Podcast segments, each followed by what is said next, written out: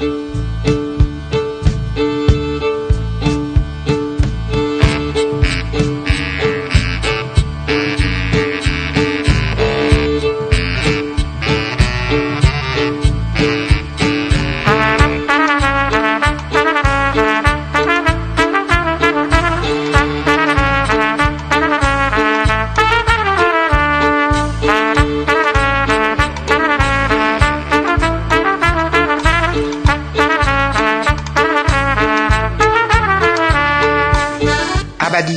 روز پادکست شماره 52 گزارشی از سی و یکمین دوره جشنواره فیلم ریتراواتو بهشت اشاق فیلم در ایتالیا.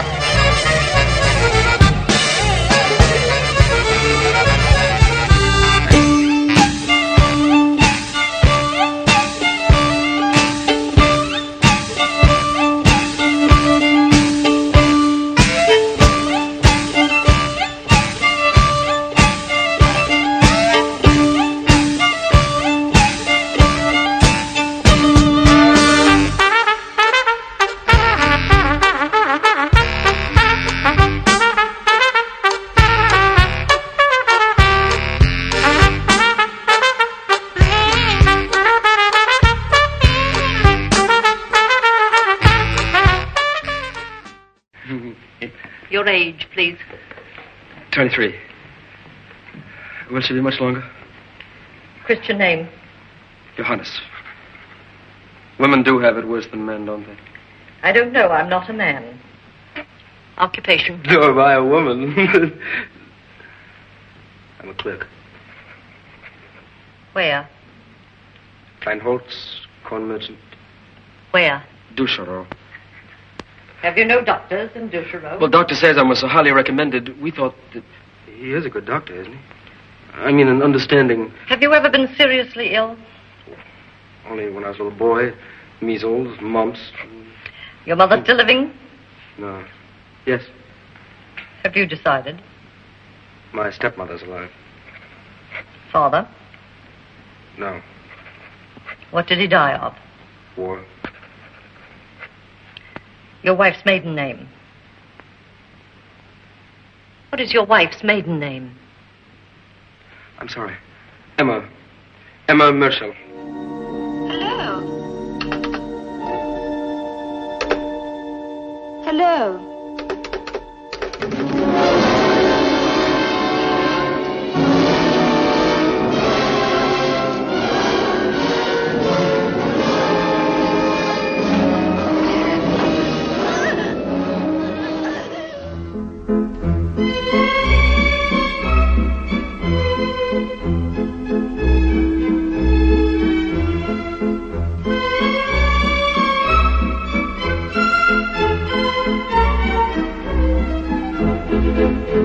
سلام. من حامد صرافی زاده هستم و خیلی خوشحالم که شما شنونده مجموعه پادکست های ابدیت و یک روز هستید. موضوع این برنامه ما مثل برنامه قبلی جشنواره ریتروواتوی بولونیا ایتالیاست.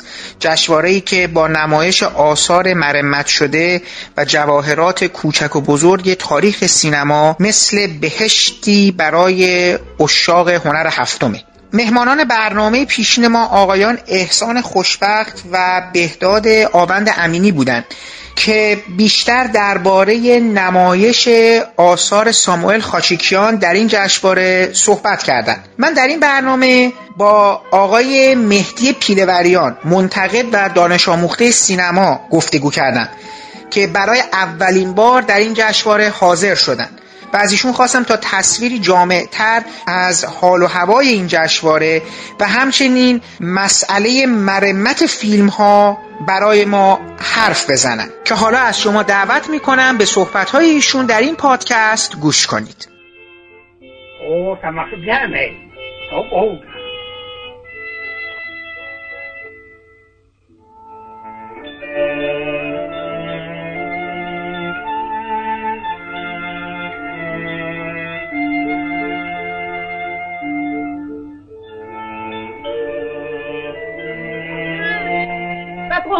à l'eau.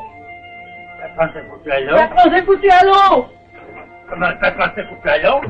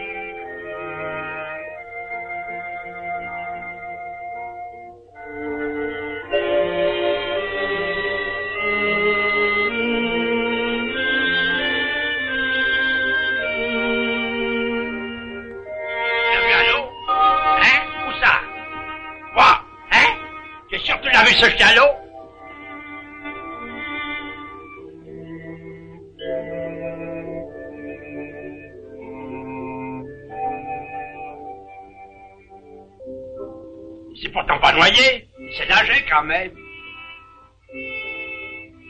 Oh, ben vous nous en faites des peurs. Allez vous changer, vos... مهدی جان دست شما درد نکنه که وقت تو گذاشتی برای این گفتگو حدود دو ماه پیش دو ماه دو ماه و نیم پیش سی و یکمین دوره جشنواره بولونیا تو ایتالیا برگزار میشه و این جشنوارم اونجوری که ما اسمن شنیدیم. حالا من که نرفتم یه جشنواره برای در حقیقت نمایش آثار کلاسیک و خیلی کلاسیک. یعنی مجموعه از فیلم های سامت فیلم هایی که اکثرا به دهه سی و چهل یعنی من اینجوری که دیدم به سی و چهل و قبلتر حتی برمیگرده ولی نسخه هایی که ترمیم شده صداها رو دوباره تصیح کردن تصیح رنگ صورت گرفته.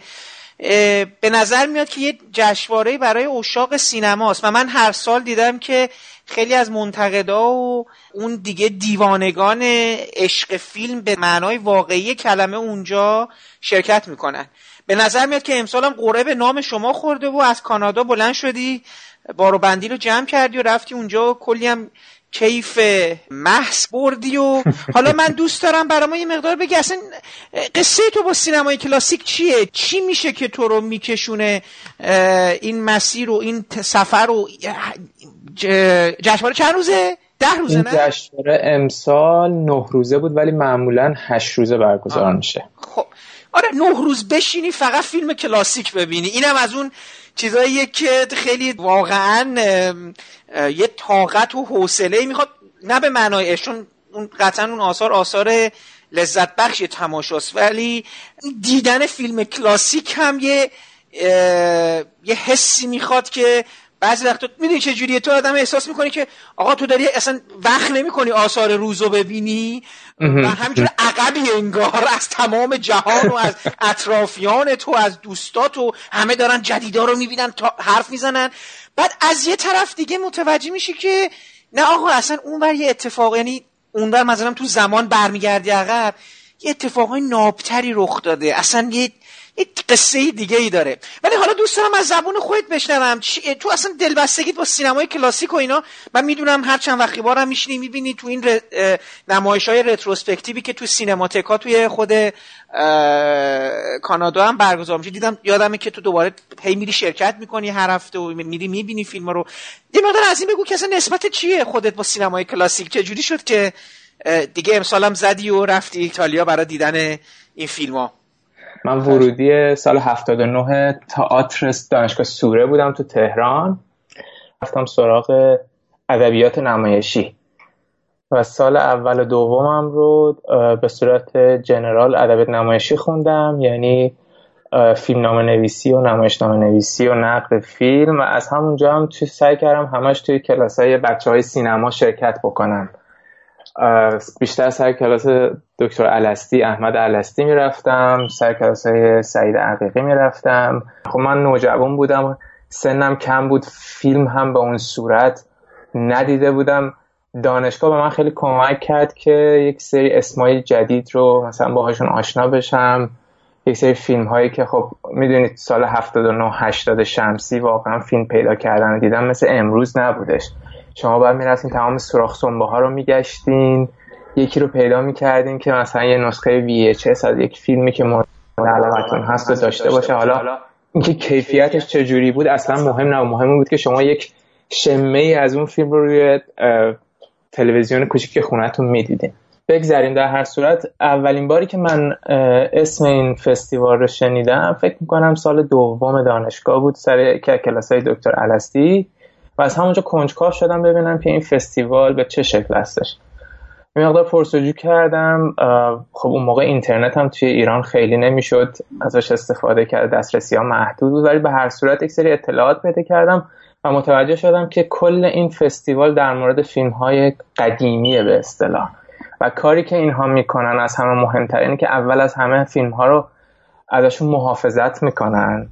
و دوم اینکه اینها رو ریستور یا مرمتشون می‌کنن که بتونن به بهترین حالت ممکن نمایششون بدن. تمام این سالها گذشت و خب هر سال به هر, به هر دلیلی که بود من نتونستم توی این جشنواره شرکت بکنم. اما همیشه پس ذهنم بودش که من یکی از علایق سینمایی یا یکی از آرزوهای سینفیلم اینه که حتما این جشنواره رو تجربه بکنم تا اینکه امسال قرعه به نام من افتاد و البته اینم باید بگم که یک سری از دوستانی که تو سینماتک تورنتو دارم خیلی به من کمک کردن راهنمایی کردن. جیمز کوانت که یکی از منتقدای معروف کانادایی هست ایشون الان نزدیک به سی ساله که یعنی غیر از فکر می‌کنم دوره اول تمام دوره های دیگر رو شرکت کرده. ایشون یه مقدار به من اطلاعات داد دوستان دیگه ای که خب مثلا 7 ده سال بود توی این فستیوال شرکت می‌کردن اونها هم به من کمک کردن که من بتونم راحت تر با جشنواره ارتباط برقرار بکنم و اون گنگی و گم بودنی که نسبت به هر ماجرای جدیدی وجود داره رو دیگه نداشته باشم. یعنی من وقتی که وارد بولونیا شدم از همون روز اول فیلم ها شروع شد. اما روز دوم سوم خود تونستم خودم رو پیدا بکنم. اینکه سالن های سینما کجان بعد کجا بهتره چی ببینی اینا همه خیلی مهم بود دیگه. و اینکه شما بتونی با روح و اصل جشنواره هم هماهنگ بشی و از هر روز بهترین استفاده رو ببری. آقا شما یه بقول آقای دکتر عالمی یه جامپ کردی. شما ایران سوره رفتی ادبیات نمایش اینا ولی بعدش اومدی کانادا خود شروع کردی خود سینما رو خوندن دیگه درسته؟ من سوره سال 84 که درسم تموم شد بلا فاصله دانشگاه تهران برای فوق لیسانس سینما استادیز یا همون مطالعات و پژوهش های سینمایی قبول شدم. دو سالی هم اونجا فوق لیسانس هم خوندم و بعد از اون وارد بازار کار شدم. و تصمیم گرفتم که جمع بکنم. خب به حال یه پروسه داشتم که بیام کانادا و اینجا هم که اومدم تصمیم گرفتم که ادامه تحصیل بدم. دانشگاه تورنتو برای PhD cinema studies باز اقدام کردم و یه ترم خوندم. و بعد از یک ترم تصمیم گرفتم که تغییر رشته بدم و برم یک دانشگاه دیگه. الان دانشگاه رایرسون تورنتو film preservation و restoration رو شروع کردم. آها پس اینه دیگه. قصه از اصلا شما رفتی توی در حقیقت موضوع و چیز تحصیلی که اصلا دیگه بولونیا به قول معروف بهشت شما میشه دیگه دقیقا دقیقا. حالا این بخوام یه فلشبک کوتاه دیگه بزنم این بود که من از همون موقعی که شروع کردم به فیلم دیدن و فیلم جمع کردن همونجا بودش که برخوردم به همین داستان restoration فیلم ها اینکه اسکورسیزی چقدر علاوه بر اینکه واسه کار فیلم سازیش زمان می‌ذاره چقدر هم علاقمنده به اینکه تاریخ سینما رو شخم بزنه و برگرده به گذشته. یعنی همیشه خودش رو وامدار تمام این فیلم هایی که در ابتدای تاریخ سینما تا به امروز ساخته شده می‌دونه و ما می‌بینیم این رجعت ها رو. اونجا بود که من در کنار همین فستیوال فیلم بولونیا خیلی جدیتر شد تو ذهنم که کاش بشه یک روزی من بتونم این رشته رو بخونم. و زمانی که داشتم اینجا تحقیق می‌کردم برای اینکه رشتم رو عوض بکنم باورم نمی‌شد که شاید توی خود شهری که هستم این رشته وجود داشته باشه. چون اگر شما توی وبسایت فیاف برید وبسایتی که اختصاصی هست برای حفظ و مرمت فیلم های همین film restoration and preservation پنج تا دانشگاه توی کل دنیا هستش که به صورت اکادمیک این رو تدریس می‌کنن. و خدمتتون عرض بکنم که hub هایی که در حقیقت وجود دارن برای restore کردن فیلم ها تو شهرهای بزرگ دنیا پخش شدن. مثلا همچنان باز اگه بخوام مثال بزنم برلین که خب film foundation فسپیندر هم اونجا هستش اخیرا همه فیلم هاش رو ریستور کردن که آخرین موردش هم این سریال 8 ساعت یک روز نیسته. که توی بله. برلین 2017 هم پخش شد بله, بله. توی آمستردام مثلا یک هاب بزرگی هست. خود بولونیا که ایمج... ایمجینارو ریتروواتو بهش میگن در حقیقت و همون جایی هستش که خود این فستیوال برگزار میشه. لابراتوارهای بسیار بزرگ دارن که مملو از فیلم های کلاسیک تاریخ سینماست. حالا دارن سعی می‌کنن در بهترین حالت ممکن یا اینا رو ازشون حفظ و نگهداری بکنن یا اینکه اینها رو ریجستور و مرمتشون بکنن. توی نیویورک آمریکا هست توی کالیفرنیا هست. توی خود تورنتو خیلی گسترده نیست ولی هست. مثلا خود تیف که سینماتک رو داره یک به حال جایی داره برای حفظ و نگهداری این فیلم ها ولی خب برای restore کردنشون هزینه بالایی باید پرداخته بشه. من فکر کنم تو لندن هم باشه. حدس لندن هم هست. مرسی چون که توی تو جشنواره لندن هر هر سال. چون اصلا جشنواره لندن یه, یه بخش داره به اسم آرکایو. آرشیو. حالا همون چیزی که ما میگیم. و فیلم ها رو نسخه های مرمت شدهش رو پخش می‌کنه. و یه مجموعه از و من بارها دیدم که مهمانی از خود BFI بریتیش فیلم اینستیتوت میادش و شروع می‌کنه در مورد پروسه مرمت کردن فیلم ها حالا اگه کسی خارج از اون در حقیقت اگه نسخه به دستشون رسیده باشم شاید کسی از همین شهرهایی که شما اسم بردی میاد و توضیح میده. خب حالا ما از این قصه ها بگذریم و بریم سر جشواره و به من بگو که خب اونجا چطور بود اصلا جشواره این تجربه رو برای من بگو. چند یعنی فیلم ها چجوری نمایش داده میشه؟ مهمان ها چجوری هستن؟ فضا چجوریه؟ و در مورد فیلم ها برامون صحبت کن. اون چیزایی که کشف کردی بعد از سالها. و اون چیزایی که دیدی و حالا به ما می‌تونی توصیه کنی که بریم دانلود کنیم ببینیم که بشه. چون دیگه رو پرده که بعید می‌دونیم حالا بشود حوصلش بشود پولش بشود و و و. البته اینا چیز دیگه اینا همش یه فرضه. شاید هم آدم بره ببینه دیگه. درسته. قبل از اینکه برگردم به این سوالت یه چیزی هم اضافه بکنم. هم که گفتی تو جشنواره‌های ای دنیا مثل جشنواره فیلم لندن نمی‌دونم کن نیویورک تورنتو ونیز لوکارنو اینا همیشه این بخش آرکایو دارن. حتی فجر خودمون هم الان داره دیگه. فجر خودمون هم که الان چند سالی اضافه کرده. اینها منبعشون همین Il Cinema Ritrovato بولونیاست. یعنی فیلم هایی که توی امسال یا سال گذشته پخش شدن اینا به قول قدیمی ها تخص میشن میرن توی این جشنواره ها و بعد سر از سینماتکا در میارن. و محصولاتی میشن برای پخش توی همین جشنواره ها که خب برای این فستیوال ها بسیار هم مهمه که این بخش رو همیشه داشته باشن. چرا؟ چون کسایی که بالا سر جشنواره ها نشستن خودشون رو به نوعی وامدار این فیلم ها می‌دونن. حالا در ادامه میگم چرا. اما در یک کلام بخوام بگم جشنواره فوق العاده بود. چیزی که جالب بود این که سوپر استار جشنواره خود فیلم ها بودن. مخاطبینی که توی جشنواره شرکت می‌کنن چند دسته بیشتر نیستن. یک اساتید دانشگاهن دوم اسکالرا و کسایی که کتاب های سینمایی می نویسن سومیش دانشجوهای سینمان چهارمیش به قول خارجی ها هاردکور سینفایل هایی که همونجور که خودم ابتدا گفتی دست و پا میشکنن که فیلم ها رو حتما روی پرده ببینن. چون الان با توجه به گستردگی اینترنت و اینکه امکان دانلود و اینها هست الان یه جنگ روانی شروع شده بین سینفیلا که فیلم رو کجا باید دید. یعنی این بحثی که همیشه سرش هست اینکه آیا ما فیلم رو می‌تونیم توی خونه ببینیم دانلود بکنیم از نتفلیکس ببینیم یا اینکه دیویدی و بلوریش رو بخریم یا اگر امکانش رو داریم فیلم رو بریم رو پرده ببینیم.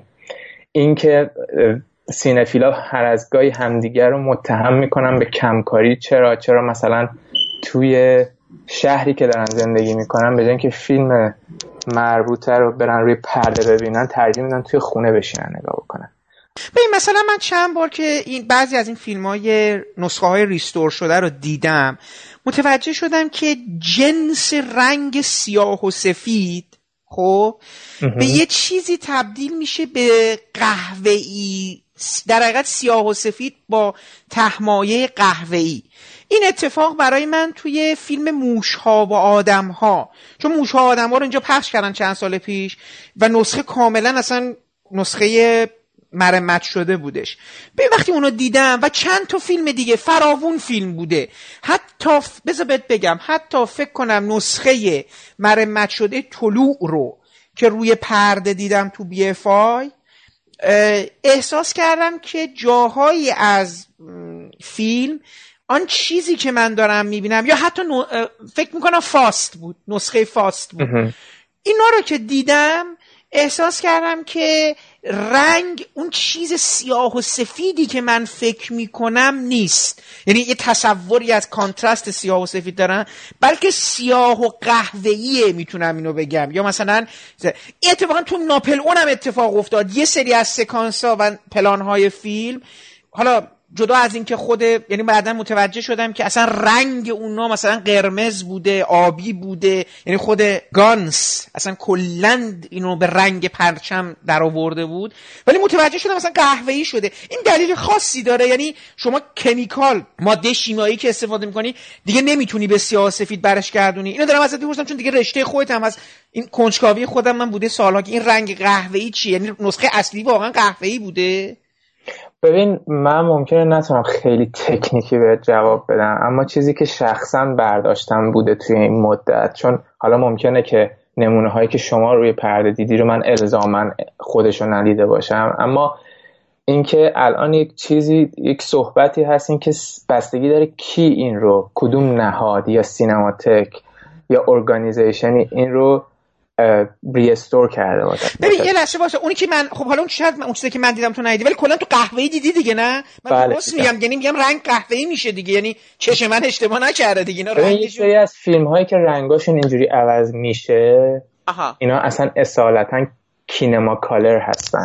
آها. یعنی, یعنی Kinema color هم زمانیه که شما فیلم رو سیاه و سفید فیلم برداری می‌کنین اما وقتی که واسه به دستور کارگردان وقتی که میره برای پخش روی پروژکتور یک فیلتر سبز و قرمز می‌ذارن که رنگ رو کاملا عوض می‌کنه. یعنی شما مثلا اگه یادتون بیاد که قطعا هم میاد مثلا توی تولد یک ملت گریفیس می‌بینین که صحنه ها عوض میشه. بله بله. که رنگا عوض میشه. این همون تکنیک کینما کالره که اتفاقا امسال هم توی خود بولونیا یک قسمتی رو اختصاص داده بودن به یک سری از فیلم های کینماکاله که بگن خب ابتدایی ترین فیلم هایی که در این زمینه ساخته شده چی بوده؟ به خاطر اینکه به حال از یک سالی مرسوم شد و بعد خیلی هم زود بعد از 7 سال منسوخ شده یعنی دیگه ادامش ندادن. اونم به این دلیل بودش که خب روز به روز وقتی سینما داشت می‌رفت جلو اتفاقهای مهمتری میافتاد و چیزهای جدیدتری کشف می‌شد. خیلی زود منسوخ شد به هر صورت.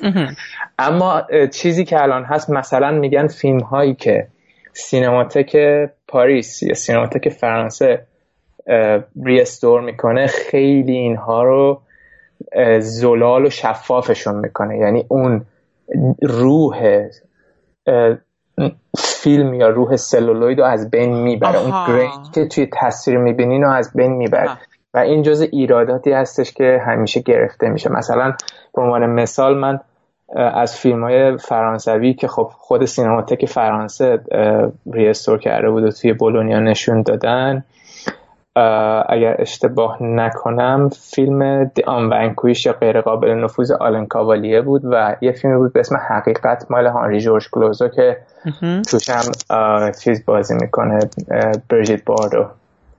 به وضوح می‌شد توی این دوتا نسخه دید که چرا اینقدر تصاویر شفافن. یعنی بازم اون بدنامی ریستور شدن فیلم توسط این نهاد مشخص می‌شد.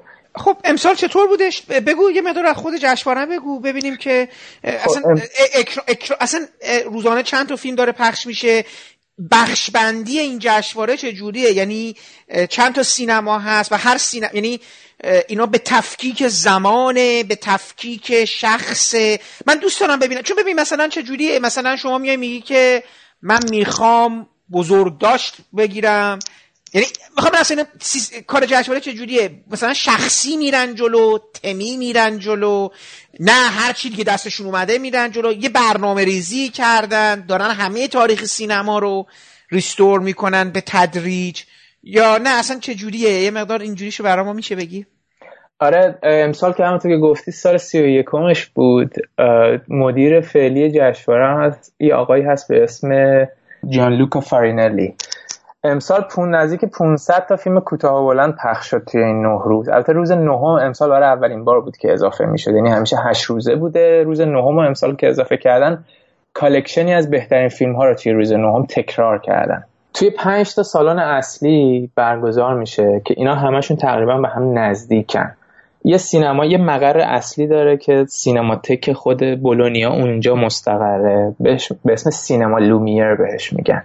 این سینما لومیر دو تا سالن داره که یکی سالن اسکورسیزی اسمش یکی سالن ماستریانیه. یک سالن دیگه ای در کنارش داره که auditorium شه یا سالن کنفرانسه. اونجا هم فیلم نمایش میدن اما بیشتر کنفرانس ها و workshop ها و اینا برگزار میشه توش. سینمایی داره به اسم آرلکینو سینمای دیگه هست سینما جولی و یک سینمای دیگه هم که حالا نمیشه سینما حسابش کرد اما آب بزرگترین آوردگاه cinephile ا در کل دنیا فکر می‌کنم باشه اون میدون بزرگ پیاتزا ماجیور است. که این یه مقدار فاصله داره از این چهار تا سینمای دیگه. مثلا شما باید ده 15 دقیقه پیاده برید. بزرگترین screen دنیا فکر می‌کنم اونجا که یک فضای روبازه که توی اون میدون نزدیک پنج تا 6 هزار نفر آدم جا میشن. و بدون اغراق هر شب توی این هشت نه شب پر پر شده بود. و وظیفه این جای به خصوص هم این هست که هر شب 9.45 دقیقه یک فیلم کلاسیک تاریخ سینما رو که اکثرا هم فیلم های صامت بودن با همراهی ارکستر صد نفره فیلم پخش می‌کردن. یعنی مثلا پولیه دیگه نه؟ این پولیه بعد... این این یک دونه مجانیه. فقط یک مقدار محدودیت داره برای جای نشستن. مثلا فرض کنید که نزدیک به دو هزار تا صندلی گذاشتن. که اون 2000 تا صندلی هر اول بیاد یعنی first come first serve اما کسایی که توی جشنواره شرکت می‌کنن و کارت جشنواره دارن می‌تونن برن توی بخش VIP ش بشینن که بس هم به استیج نزدیکتره هم به پرده. اما دورش انقدر بزرگ هستش که تا سه چهار هزار نفر دیگر هم جا می‌گیره. مردم می‌تونن ایستاده یا نشسته ببینن و حال جوری طراحی شده که شما در هر صورت تو هر زاویه‌ای باشین می‌تونین ببینین و باندای صدایی که براش طراحی شده باندای بسیار قدرتمندی است که من تا حالا ندیده بودم. یکی از فیلم هایی که مثلا اونجا پخش شد و آدم رو انگوش به دهان میذاش هم از کیفیتش هم از نوع اجرای کنسرتش همین که مردم چقدر با شعور با داستان برخورد می‌کردن. توی سال 2017 بچه ده ساله رو ببینی که تمام مدت فیلم نشسته داره رزنا و پوتمکینی رو نگاه می‌کنه که صد سال پیش ساخته شده. درست. و سر بر نمیگردونه. یا مثلا فیلم آتالانت یا اگر اشتباه نکنم بعدش درباره نیست ژان ویگو رو یه شب دیگه پخش کردن. اونم باز با همراهی ارکستر زنده بود که اسکورسیزی هم قبلش یه پیغام تصویری فرستاده بود که پخش کردن. از روند ریستور شدن فیلم گفت حالا من می‌خوام اینو ارجاع بدم به اون سوالی که کردی. اونم اینه که ما می‌دونیم که آتالانت و نمره اخلاق صفر رو درباره نیست و اون یکی فیلم جان ویگو همه این فیلم هایی که ساخته چهار پنج تا فیلمی که ساخته توی یه box به صورت Blu-ray کرایتریون چند سال پیش داده بیرون. اما چرا دوباره پخش میشه؟ چرا میارن restoration امسال میذارنش. چون مثلا گومون که یک کمپانی فرانسوی هست اومده دوباره سرمایه گذاری کرده. گفتم ما می‌خوایم یک به یک شکل دیگه این restore بکنیم. مثلا برفرض restore اونجا رو یا قبول نداریم یا احساس کردیم که می‌تونیم کیفیت بهتری رو تحویل بدیم.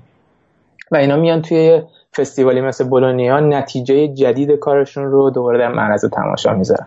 حالا اینکه کجا و توسط چه کمپانی بره دوباره این با این کیفیت بلوری بشه اون دیگه مسائل داخلی خودشون هستش اما خب از این فیلم ها خب کم نداشتیم بعد خدمت درس کنم که اینکه بزرگ داشت رو پرسیدی امسال به مناسبت 100 سالگی تولد رابرت میچم بله. پوستر جشنواره رو با صورت اون طراحی کرده بودن و نزدیک ده تا از فیلم های برتری که خودشون تشخیص داده بودن رو از رابرت میچم به نمایش گذاشتن.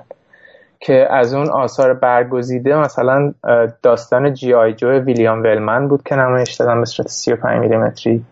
از دل گذشته های ژاک ترنر بود رودخانه بی بازگشت اوتو پرمینجر بود و از همه مهمتر آن از راه تپه وینسنت مینلی پخش شد که خیلی هم با استقبال گسترده ای مثل که روبرو شده بود. از کنفرانس ها و workshop هایی که برگزار شد و من خیلی پسندیدم یکی کنفرانسی بود با حضور برناردو برتولوچی. البته قرار خودش بیاد و من گول همینش رو خوردم اما با اسکایپ. اون که اصلا حالش خوب نیسته آره رو, رو ویلچر ولی قرار بود که بیاد به صورت حضوری و نشد. کنفرانسی بود که در مورد روبرتو روسلینی بود. بهانش هم این بودش که نسخه مرمت شده فیلم آخرش رو که یه مستندیه به اسم بوبورگ مرکز جورج پومپیدو که سال 1977 ساخته. اون رو پخش بکنن. چیز دیگه ای که خیلی جذاب بود و بسیار تخصصی بود و خیلی هم بهش پرداخته شد این داستان نسخه 35 میلیمتری در مقابل دیجیتال بود. یعنی فیلم در برابر دیجیتال بود. که احسان خوشبخت مادریتور یا برگزار کنندش بود. که دوازده تا مهمان داشتن از کشورهای مختلف از سینماتک های مختلف. کسایی که خب یه مقدار مهمتر بودن یکی دیو کر از مومای نیویورک بود. خود جان لوکا فارینلی بود مدیر جشنواره. یه خانمی بود به اسم سلین رویوو که سینماتک پاریس رو میگردونه. یعنی مسئول restore کردن فیلم های سینماتک پاریسه. از کوداک کمپانی کوداک کریستیان ریچر نامی اومده بود و بیل موریسون این مستندساز آمریکایی هم بود و همشون نشستن به نوعی تقابل چیزی که قبلا به اسم فیلم شناخته می‌شد و چیزی که الان با عنوان دیجیتال هست رو بررسی کردن. هر کدوم دیدگاه های خاص خودشون رو داشتن هر کدوم فکتر خودشون رو می آوردن کسی بودش که می‌گفت خب دیجیتال مثل کیارستمی که می‌گفت دیجیتال سینمای من و زندگی من رو نجات داد. بودن که همچین ایده هایی داشتن. بودن کسایی که می‌گفتن که دیجیتال کلا زیبایی شناسی سینما رو عوض کرده و به نوعی مخالف این بودن که به این شیوه گسترده دیجیتال در اختیار قرار گرفته. و اما همه معتقد بودن که هیچ راهی برای برگشت وجود نداره. و الان فیلم ساختن به صورت 35 میلیمتری 16 میلیمتری. در صورت روی خیلی کار سخت و هزینه بریه خب البته الان یه سری آدما هنوز دارن با شدت و هدت و با یه پیگیری مثل نولان مثل پول توماس اندرسون مثل تارانتینو. خب اینا که دیگه الان سران هالیوود هستن. من حتی فکر می‌کنم اگر درست خاطرم هست اسکورسیزی هم در فیلم آخرش با فیلم کار کرد در سکوت. اگر درست فکر کنم شاید دارم اشتباه فکر نمی کنم چون هیچ نسخه ای آره. ازش آره. اما خب نکته نکته جذاب اینه که یعنی نکته ای که به همیشه در موردش صحبت میشه اینه که البته ببخشید من بذار صحبت یعنی تصحیح کنم چون الان یادم اومد که من صحبت های فیلم بردارش رو خوندم.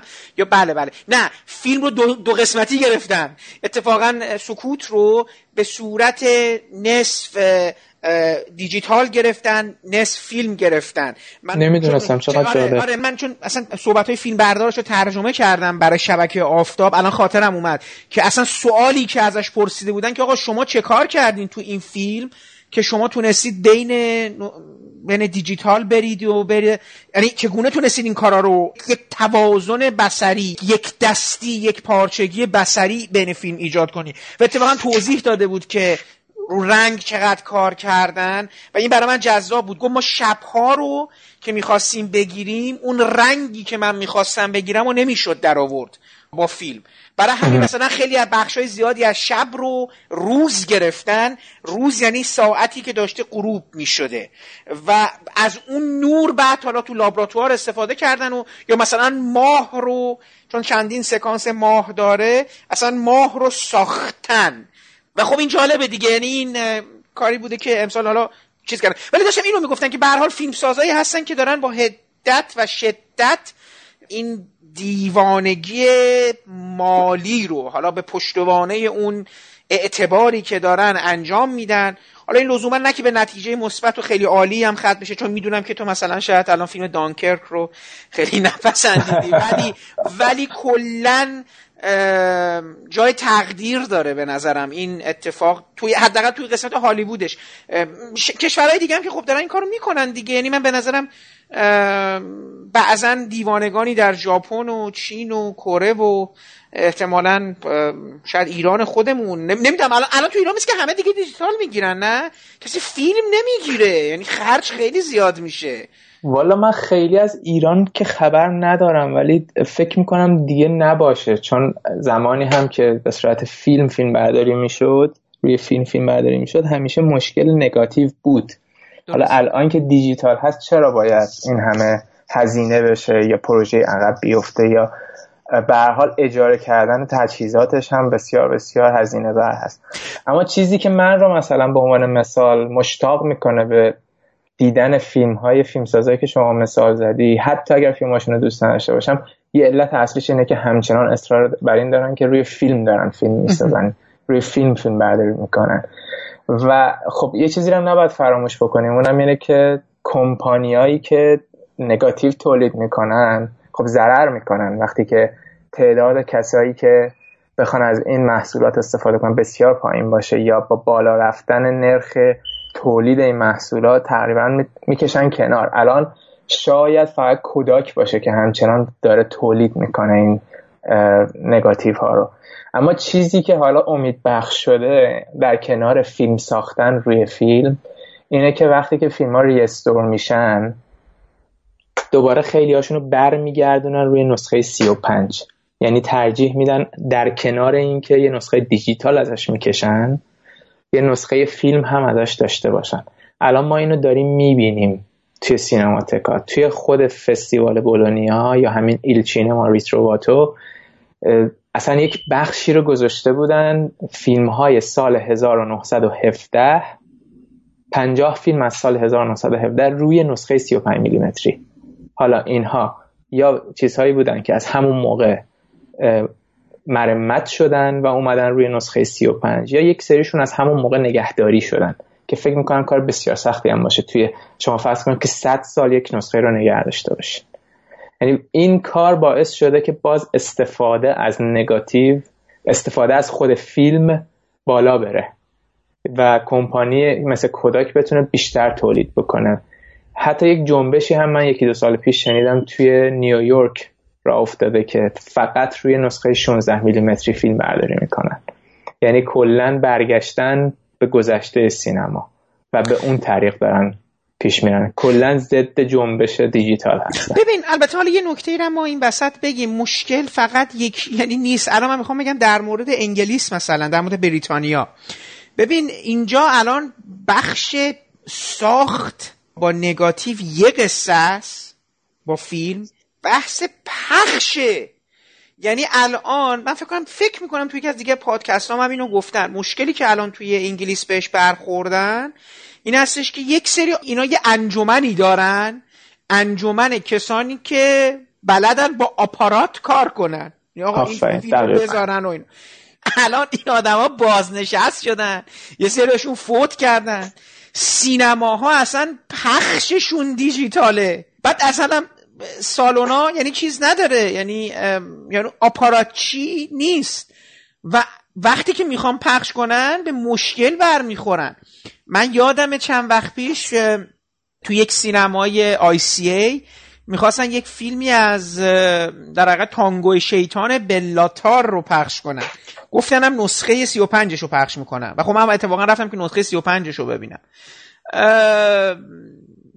مثل اینکه با خیلی سختی تونسته بودن اون آدمی که می‌خواد فیلمو پخش کنه رو پیدا کنن که بیاد و اون روز کمکشون بکنه اون اهالی سینما رو که بیان فیلمو پخش کنن و اون هفت ساعت هم که حالا اون فیلم هستش و حالا اون قصه خودشو داره. ولی می‌خوام اینو بهت بگم که مشکل الان پخشه. یعنی من مثلا موقعی که فیلم گفتن نسخه هفتاد میلیمتری فیلم استاد یا در حقیقت نمی‌دونم مستر رو ما چی ترجمه کردیم تو ایران؟ فکر می‌کنم مرشد. مرشد مرشد دیگه مرشد ترجمه کردیم. مرشد رو که می‌خواستم فقط من خیلی دوست داشتم اما نسخه 70 میلیمترش چه اتفاقی توش میفته اصلا ما وقتی میگیم یه چیزی 70 میلیمتریه حالا دوست دارم اینم اگه میشه چون ما الان داریم خود این صحبت ها رو می‌کنیم به نظرم مثلا اون اون پرده بزرگی که شما فرمودی توی اون میدان همین جشنواره بولونیا داره برگزار میشه شاید اصلا انگار بهتره که آدم 70 میلیمتر رو اونجا ببینه. ببین تو نسخه 70 میلیمتر چه اتفاقی میفته که مثلا تو نسخه 35 نمیفته.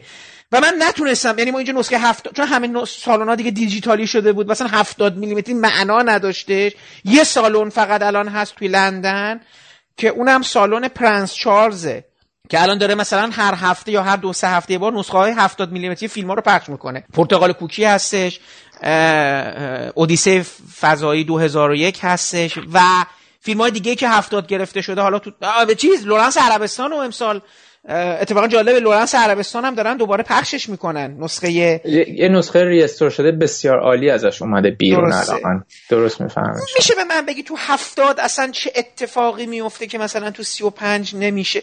ما چی می‌بینیم تو هفتاد؟ ببین اول از همه این که ابعاد تصویر خب دو برابر میشه قطعا و این به کارگردان این اجازه رو میده که توی قاب تصویرش چیزهای بیشتری بگیره.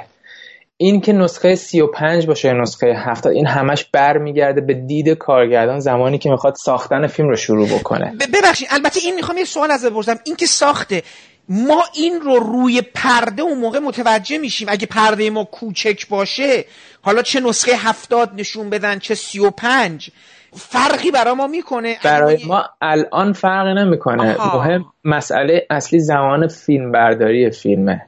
یعنی اینکه فیلم اولا که اینها زمانی که فیلم برداری میشن در حقیقت 70 نیستن 65 میلیمتری بله 65 بله. نگاتیو 65 که بعدا وقتی که به پازیتیو تبدیل میشه میشن 70 اما مهم مسئله اصلی زمانیه که فیلم داره گرفته میشه شوتینگ داره انجام میشه. بعد از اون شما حتی من دیدم کسی که لارنس عربستان داره روی صفحه موبایلش نگاه می‌کنه. اون که دیوانگیه آخه اون دیوانگیه من. نه اصلا توهینه. من نمیدفهمم مثلا برای چی آدم بعد چی کاری با خودش بکنه. حالا من دلم از این داستان که خیلی پره. یعنی شما تصور بکنین که ما هی اشل های دیدن فیلم رو کوچیک و کوچیکتر و کوچیکتر می‌کنیم. من دیدم دوستانی که روی تبلت نگاه می‌کنن که خب با هم درگیر هم شدیم. اما اینکه شما بخواین روی موبایل دیگه نگاه بکنیم اونم یک چیزی که برفرض 70 میلیمتری فیلم برداری شده اون دیگه داستان خاص خودشو داره. اما این این بخش تکنیکی داستان هست. بخشی که شما گفتی کاملا مسئله درست و به جایی اونم به این دلیل که اگر هم الان بیان خیلی از فیلمسازا برگردن به ساختن فیلم روی فیلم بیشترشون چاره ای ندارن که 99 درصد نسخه هایی که به این ور اونور دنیا میفرستن رو رو دیجیتال بفرستن. چرا؟ چون سالانی وجود نداره برای پخش کردن اینها. به عنوان مثال همین تورنتو سه تا سالن توی کل شهر هست که شما می‌تونید یعنی سه تا مرکز در حقیقت توی شهر هستش که می‌تونید نسخه فیلم پخش بکنید. اصلی ترینش خود سینماتک تیفه که خب پنج تا سالن داره چهار تا سالنش امکان پخش کردن فیلم دارن یعنی پروژکتور فیلم دارن. بقیه سالن های سینما اکثرشون Cineplex هم دیگه در حقیقت. multiplex هایی هستن که چند ده تا سالن توشون دارن و همشون دیجیتاله. تا جایی هم که من می‌دونم همشون تقریبا یک اتاق دارن و همه از یه اتاق چیز میشن هدایت میشن. و خب اینا فایل play کردن عملا کار خاصی نداره. دردسرهای خاص خودشو داره مشکلات تکنیکی خاص خودشو داره ولی اون چیزی نیستش که شما وقتی که می‌خواین فیلم رو روی نوار بندازین و با projection پخشش بکنین روی پرده بزرگ داشته باشه. این چیزی که مثال زدی در مورد لندن توی خب تورنتو هم به همین شکل اتفاق میفته ابتدای هر سال که میشه هفته منتهی به سال نو یک box ی از فیلم های 70 میلیمتری مثل West Side Story مثل 2001 مثل سرگیجه هیچکاک مثل حالا لارنس عربستان هم ممکن امسال بیاد. ولی این چند تا فیلم همیشه به عنوان نسخه های 70 میلیمتری پخش میشن توی سینماتکا. و فکر می‌کنم که همشون هم یک داستان واحد رو دنبال می‌کنم اونم که زنده نگه دارن اون سنت فیلم دیدنی رو که در قبلا اتفاق میفته حالا جالبه که در کنار نسل جوونی که علاقه مندن میرن این فیلم ها رو می‌بینن شما یک نسلی رو همیشه می‌بینین که اینها همون هایی که نسخه اصلی فیلم رو زمانی که فیلم پخش شده روی پرده دیدن. و برای اینا خیلی حالت نوستالژیک داره. و وقتی پای حرفای اونها میشینین شاید بتونین یه مقدار بهتر درک بکنین که تجربه دیدن این فیلم ها روی پرده روی نسخه اصلی یعنی چی. اما اگه بخوام برگردم به همون بخش کنفرانس و ورکشاپ و اینا یکی از جذابترین هایی که برای من به شخص بود این بود که سردمدارای کرایتریون رو من از نزدیک تونستم ببینم. کسایی که ما با بلوریا و دیویدی هایی که هر ماه میدن بیرون مشعوف میشیم هممون. من یاد خاطرم هست جوانتر که بودم. داستان مثلا مال ده دوازده سال یا شاید 15 سال پیش تا اگر باشه ما اگر یک نسخه کپی شده دیویدی کرایتریون دستمون می‌گرفتیم یعنی دستمون می‌رسید بعد خدا رو شکر می‌کردیم همیشه من آرزوی این رو داشتم که یک نسخه اصلی کرایتریون یک یک فیلم کرایتریون اوریجینال با قول خارجی ها دستم بگیرم و این کاورش رو خودم باز بکنم. حالا اینکه میگذره سالها قابل دسترس میشن شما می‌تونین بر خودتون کلکسیون داشته باشین و بعد میرین اینها رو نزدیک می‌بینین خب باز یک جذابیت و شور و شعف خاص خودشو داره. اینکه می‌بینین کسی که مدیر عامل و سرمجموعه کل مجموعه هست کسی که مسئول فنی هست کسی که مسئول کارهای تکنیکی صدا هست کسایی که فیلم ها رو انتخاب می‌کنن و اینکه چرا فیلم ها رو انتخاب می‌کنن. روند انتخاب فیلم ها اصلا به چه شکل هست چند تا نسخه 35 یا نسخه روی فیلم اینها رو از سینماتک های مختلف دنیا از کسایی که کلکسیون دارن می‌گیرن به امانت و اینا رو دیجیتایز می‌کنن تا بتونن کامل ترین نسخه و تمیزترین نسخه رو روش کار بکنن که اون هم خودش پروسه ای داره. البته خب میشه قسمت های از این پروسه ها رو توی وبسایتشون یا توی یوتیوب چنلشون دید که به چه شکل. ولی اینکه پای صحبتاشون آدم میشینه و متوجه میشه وقتی میگن درخواست هاتون رو بنویسین و بعد می‌بینین که این درخواست ها چند سال میگذره بر فرض مثال. و اون فیلم مورد نظرتون روی بلوری نمیاد چرا؟ علتش چیه؟ خب اینا خودش یکی از مسائل جذابی بود که توی این جلسه اتفاق افتاد. مثلا روی یکی از آخرین release اشون صحبت کردن روی میلدرد پیرس بود که خب گفتن کدوم که نسخه؟ نسخه ای که مایکل کورتیس ساخته. و توضیح دادن که نزدیک مثلا 6 تا نسخه از جاهای مختلف آوردن. یکیشون کم داشت یکیشون مثلا صد باند صداش مشکل داشت. اینکه باند صدا رو از این بگیرن یه تیکه از فیلم رو از اون طرف بگیرن اینا همه خودش جذاب بودش. یکی از ورکشاپ های کنفرانس های دیگه در حقیقت کنفرانسی که برگزار شد تیری فرما مدیر جشنواره کن اومده بود. دو سه روز توی جشنواره بود. روز اولی که اونجا بود فیلم لوقیته یا حقیقت هانری جورج کلوزو رو اومد معرفی کرد. می‌دونیم که خب تیری فرما خیلی علاقه منده به دلبسته سینمای کلاسیکه و خیلی براش مهمه که این restoration و preservation ادامه پیدا بکنه. خب تو جشنواره کنم فیلم های بسیار مهمی رو هر سال تو بخش آرکایوشون می‌ذارن یا تو بخش سینماتکشون می‌ذارن. یه یک ساعتی با مدیر جشنواره همین جان لوکا فارینلی در مورد اینکه چجور میشه که سینمای کلاسیک در حال محو شدنه و چجور باید ازش مراقبت کرد و چجوری باید دوباره از زمین بلندش کرد صحبت کردن. چیز دیگه ای که بود و هر سال برگزار میشه انتخاب دیویدی سال بود که معمولا جاناتان روزنبام به عهده داره اجراش رو و جز هیئت انتخاب هست که امسال یک دیویدی یک باکست کوچیکی رو انتخاب کردن از دو تا فیلم های جوزف ونشترنبرگ که فیلم شکارچیان نجات و قضیه لنا اسمیت رو توش داره. توضیح کننده این مجموعه هم فیلم میوزیم وین بود توی اتریش.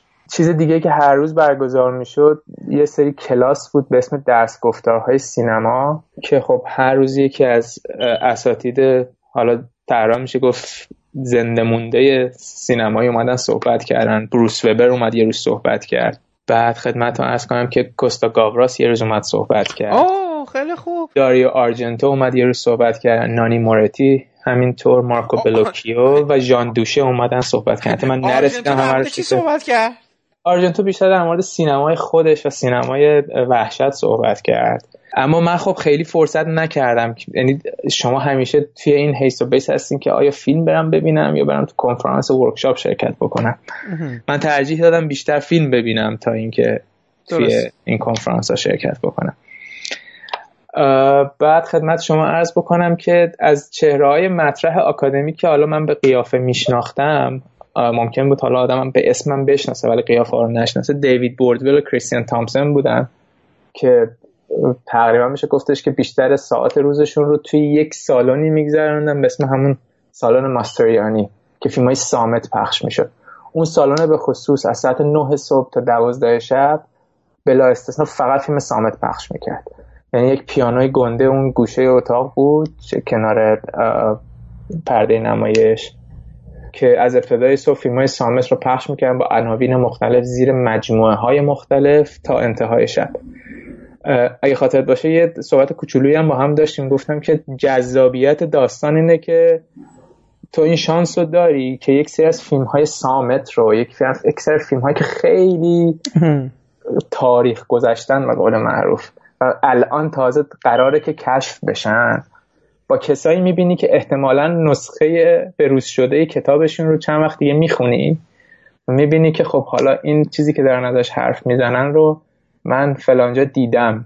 پس اینجا برام خیلی کاربردش بیشتر میشه زمانی که دارم نظراتشون رو می‌خونم. چون وقتی کتاب مثلا کتاب هنر سینما یا تاریخ سینما یا این دو نفر رو می‌خونی به یک اسامی ارجاع میدن که اکثرشون رو ما ندیدیم یا دسترسی بهشون نیست. اینا کجا می‌بینن؟ توی همین جشنواره می‌بینن. البته یه چیزی رو هم بگم یک جشنواره دیگه هم هست که اون خیلی خاص داره اون توی انتهای سپتامبر برگزار میشه. باز توی ایتالیا هست ولی توی شهر کوچیکی هست به اسم پوردنونه که نزدیک ونیزه.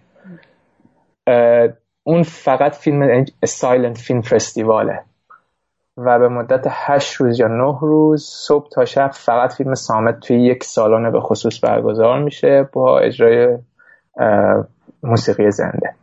که اینها باز یک سری از فیلم ها رو اونجا میرن می‌بینن. از کسای دیگه ای که توی منتقدا یا چهرهای مطرح آکادمیک میشه مثال زد جاناتان روزنبام بود که مثال زدم و دیو کر که در حقیقت کیوریتر اصلی موما هستش توی نیویورک. خب حالا دیگه از مهمان ها بگذریم ببینیم یه خود از فیلم ها برامون بگو. اینایی که دیدی و چون یه فهرست دهتایی رو من یادمه که تو انتخاب کرده بودی و به عنوان برگزیده هات بود. دوست دارم یه مقدار در موردشون بگی و بگی هر کدوم از این دهتا حالا به تفصیل یا به به تقصیر یا به کوتاهی که هر کدوم چه ویژگی برات داشتن که انقدر بعد از این سالها نظرتو گرفتن. چون همین این علاقه تو به سینمای کلاسیک رو به نظرم شاید این ده تا فیلم توضیح بده که چه چیزی در این هاست که هنوز بعد از این همه سال تو رو انقدر به وجد میاره. تازه آثاری هم هست که تا یه اندازه دوباره اسمای تاریخ سینماست. یعنی ما به عنوان مثلا چه می‌دونم همه افراد می‌خوان یک مثالی رو بزنن از تاریخ سینما که 1920 سی چهل. اسمایی هست که تکرار میشه دیگه. از تولد یک ملت بگیر تا مردی که میخندد متروپولیس. اینا رو شما می‌تونی هی ارجاع بدی که آها بله این اتفاق اینجا افتاده. من یادم یه مجموعه مطلبی داشتم میخوندم و دوست داشتم ترجمه کنم از پول شریدر در مورد در حقیقت روایت تاریخ سینما از طریق روایت اینویشن ابداع. یعنی آن چگونه ابداع هر کدوم از تکنیک ها یا یعنی هر کدوم از این تکنیک هایی که ما داریم می‌بینیم توی فیلم ها شیوه ای که داریم از صدا داره استفاده میشه از تدوین داره استفاده میشه از حرکت دوربین داره استفاده میشه. این چگونه این ابداع صورت می‌گیره و چقدر تکنولوژی به این قضیه کمک می‌کنه؟ این رابطه دو طرفه چجوری هستش؟ ولی خب حالا میگم دوست دارم این فهرست دهتایی تو برای ما یه مقدار اسماشون رو بگی و بگی که هر کدوم از اینا چه شاخصه ای داشتن که انقدر برای تو تو این چل تا فیلمی که دیدی برجسته شدن؟ ببین خب آدم توی جشنواره های این شکلی که شرکت می‌کنه یعنی کلا توی جشنواره که شرکت می‌کنه انقدر فیلم پشت سر هم می‌بینه که نگه داشتن همشون توی ذهن در آن واحد یه سخته. درست. خب به مرور زمان هم آدم فراموش می‌کنه یک و نیاز به بازگشت مجدد بهش داره و دوباره و چند بار دیدن اینها. اما خب از این مجموعه فیلم هایی که من موفق شدم ببینم یه قسمتیشون در حقیقت شاید نصفشون فیلم هایی بودن که هممون شنیدیم بارها و شاید بارها و بارها دیده باشیم و دلیل اصلی دیدنشون اشتیاق اصلی دیدنشون روی پرده بزرگ دیدن و شاید با کیفیت اصلی دیدن یا همون نسخه 35 دیدن بود. این ده دوازده تا فیلمی که من انتخاب کردم جدای از اون فیلم هایی که قبلا دیدیم.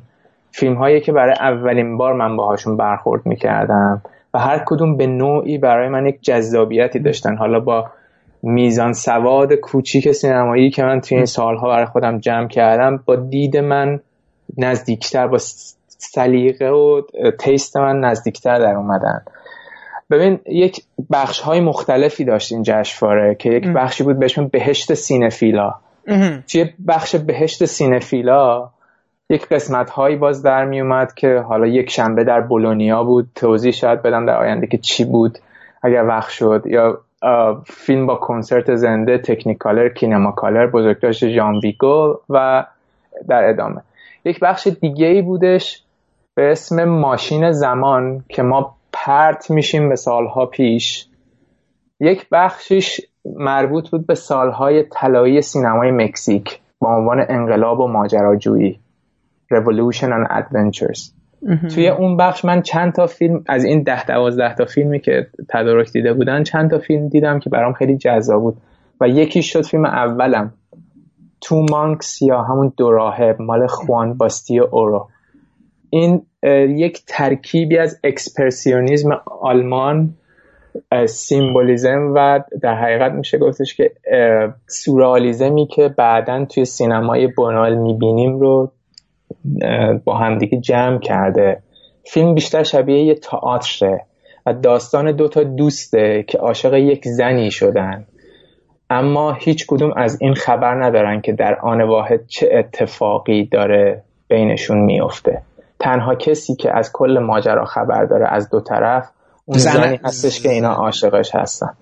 به حال نوع روایت شیوه داستانگویی و فیلم برداری فیلم برای یک فیلمی مثل این که توی سال 1934 هستش. بله بله بله. خب یک فیلم توی اون دوره به این تازگی یعنی فیلم هنوز که نگاه می‌کنیم بعد از 80 خورده ای سال کار می‌کنه و شما رو راقب می‌کنه. حتی فیلم رو یک بار دیگه پشت همون موقع که فیلم تمام میشه دوباره تماشا بکنید. این خب یکی از چیزهایی بودش که در مورد این فیلم من می‌تونم بگم. فیلم دیگه ای که خیلی منو به وجد آورد از آگوستو جنینای ایتالیایی بود که یکی از کشف های جشنواره بود. چون توی هر دوره ای دو سه تا فیلمساز محجور مونده رو اسماشون رو میارن بالا یک مجموعه از بهترین فیلم هاشون رو پخش می‌کنن ولی همه اینا بستگی به این داره که تا چه میزان و با چه کیفیتی فیلم هاشون در دسترس باشه. آگوستو جنینا یکی از این دوتا فیلم سازی بودش که امسال بهش پرداخته شد. اسم فیلم هست پریتی دبوته به فرانسوی یا به انگلیسی میشه بیوتی پرایس یا میس یوروپ هم حتی بهش میگن. بانوی اروپا یا تاوان زیبایی یا همچین چیزی. فیلم یک چیزی هست بین سامت و ناطق. یعنی دقیقا دوره‌ای که انگار این فیلمساز داره گذر می‌کنه از سینمای صامت و رسیدن به سینمای ناطق. داستانی که فیلم داره اینه که یک زن جوون زیبایی که نقشش لوئیز بروکس بازی می‌کنه لوئیز بروکس آمریکایی که فکر کنم هممونم با نقش آفرینیاش توی فیلم های جی دبلیو پابست آشنا باشیم مثل خاطرات دختر گم شده و جعبه پاندورا.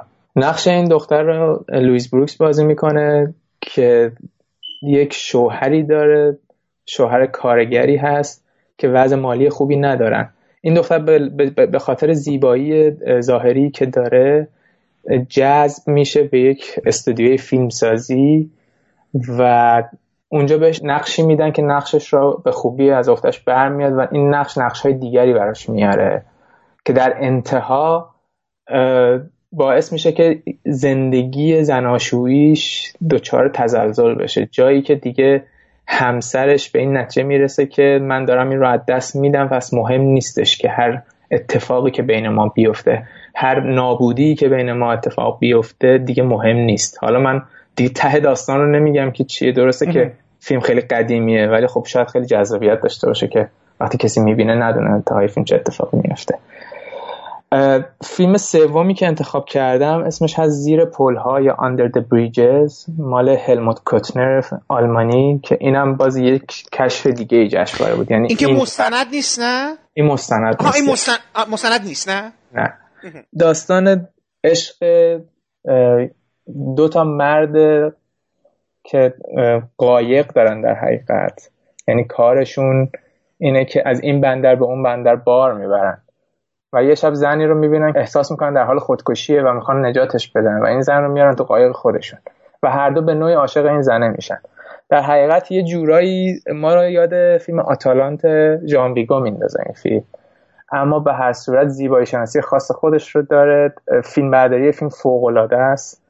نوع رنگ و تصویری که به کار برده تونالیتی تصویری که داره بسیار جذابش می‌کنه و فکر می‌کنم یکی از لذت بخش این قسمت های دیدن این فیلم دیدن نسخه اصلی فیلم روی پرده بوده. فیلم دیگه ای که انتخاب کردم پدرخوانده مندوسا که باز از همین مجموعه سینمای مکزیک مال فرناندو دفانتس داستان یک پسر بچه که توی خانواده بزرگ میشه و پدرش سرکرده مخالف های ارتش مکزیکه. اما یکی از افرادی که توی ارتش مکزیک نقش بزرگی داره به اسم مندوسا میاد و پدرخواندگی این بچه رو به عهده می‌گیره. این بچه وقتی که بزرگتر میشه دچار تضادی میشه که آیا این عشقش به پدرخواندهش رو حفظ بکنه یا اینکه به خانواده و پدرش وفادار بمونه.